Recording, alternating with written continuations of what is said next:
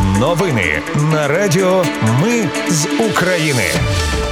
Вітаю, це Радіо Ми з України. Мене звуть Анастасія Вихор і Ви слухаєте головні новини понеділка, 28 серпня. На Полтавщині зросла кількість загиблих внаслідок нічного удару по олійниці. Слідство розглядає три версії авіакатастрофи на Житомирщині. Завтра в Києві попрощаються з загиблим легендарним пілотом Джусом.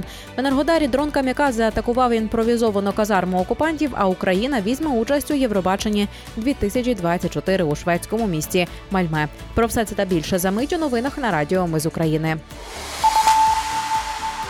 На Полтавщині зросла кількість загиблих внаслідок нічного удару по олійниці. Одну людину знайшли мертвою під завалами, тому загиблих вже троє.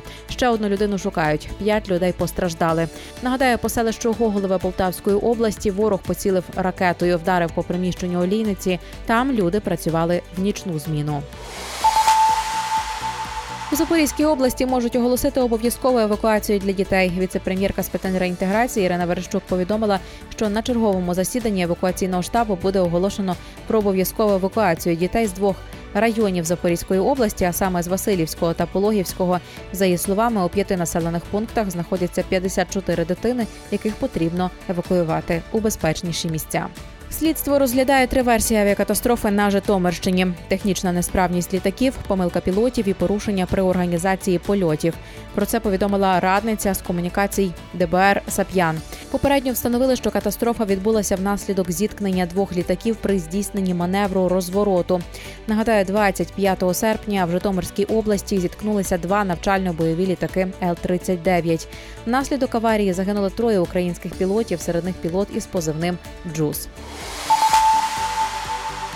Власне, завтра в Києві попрощаються із загиблим легендарним пілотом Джусом. Військовий льотчик Андрій Пільщиков на позивний Джус трагічно загинув в авіатрощі на Житомирщині. Прощатися з Джусом та підтримати його маму і близьких можна буде завтра, 29 серпня, об 11 в Патріаршому соборі Воскресіння Христового Української греко-католицької церкви у місті Києві.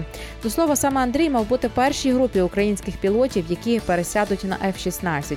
у Києві до муралу Привид Києва. Люди несуть квіти та свічки. Україна може почати використовувати винищувачі F-16 вже навесні 2024-го.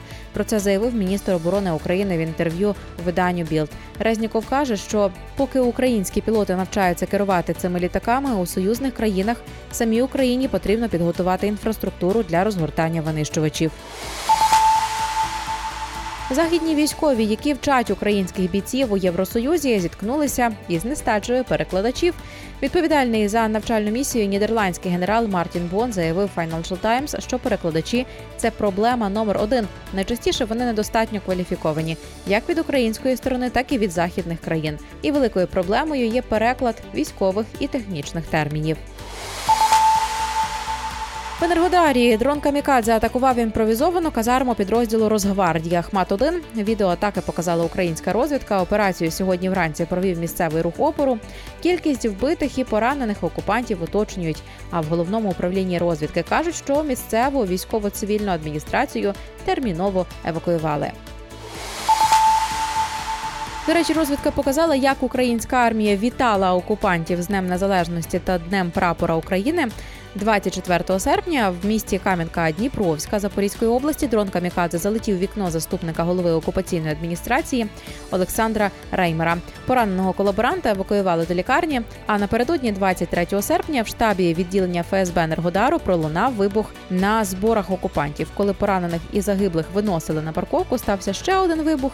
Тіла загарбників вивозили кількома уралами у напрямку Мелітополя. Німеччина запропонувала Греції передати Україні 100 танків Леопард 1 А 5 в обмін на модернізовані танки. Про це повідомляє видання Flight. Єдиною вимогою від Німеччини є передача справних танків, бо грецькі леопарди не модернізували близько 30 років. При цьому Берлін обіцяє взяти на себе витрати їхнього капітального ремонту перед відправкою в Україну. Але найцікавіше є те, що греки отримують в обмін ті ж самі 100 танків Леопард 1 А 5 які знаходяться на території Італії. Проблема полягає в тому, що ці танки належать швейцарській компанії, яка раніше вже збиралася їх продати Берліну для подальшої передачі в Україну, але уряд Швейцарії Швейцарії заблокував цю угоду через свою нейтральність. У Вінниці СБУ спіймала лікаря, який виготовляв фіктивні медичні довідки. Він продав понад 200 довідок ухилянтам. Такі довідки надавали право на тимчасовий виїзд за кордон для нібито проходження лікування. Вартість послуг становила від 3 до 10 тисяч доларів. Тепер лікарю загрожує до 10 років в'язниці з конфіскацією майна. Від початку повномасштабного вторгнення 401 українська компанія намагалася приховати бізнес-зв'язки з Російською Федерацією, попри заборону закону. Станом на 23 лютого 2022 в Україні було близько 21 тисячі компаній, які мали серед засновників або фактичних керівників громадян Росії. Після початку вторгнення країні заборонили змінювати реєстраційні дані таких компаній однак частині все ж таки вдалося перереєструвати документи. Закуплені в Туреччині куртки були зимові. Антикорупційна рада при Міноборони провела розслідування. На зустріч міністерство принесло декілька курток, щоб підтвердити це. Голова відомства додав, що питання завищених цін не стосується Міноборони. Коли там підписували контракти, то в них була вказана ціна, яка не зазначили. Міністерство оборони нагадаю звинувачують у закупівлі літніх курток замість зимових, ще й за втричі завищеною ціною. Міністр оборони Олексій Резніков на тлі цього скандалу запропонував парі. Якщо звинувачення журналістів підтвердяться, він подасть у відставку. Ну і на завершення Україна візьме участь у Євробаченні 2024, яке відбудеться в травні в шведському місті Мальме. Музичним продюсером національного відбору стане Дмитро Шуров. Піанобой днями розпочнеться прийом заявок на участь у відборі. Цього разу в нацвідборі нововведення одного з фіналістів люди обиратимуть самі. Це були новини на радіо Ми з України. Мене звуть Анастасія Вихор.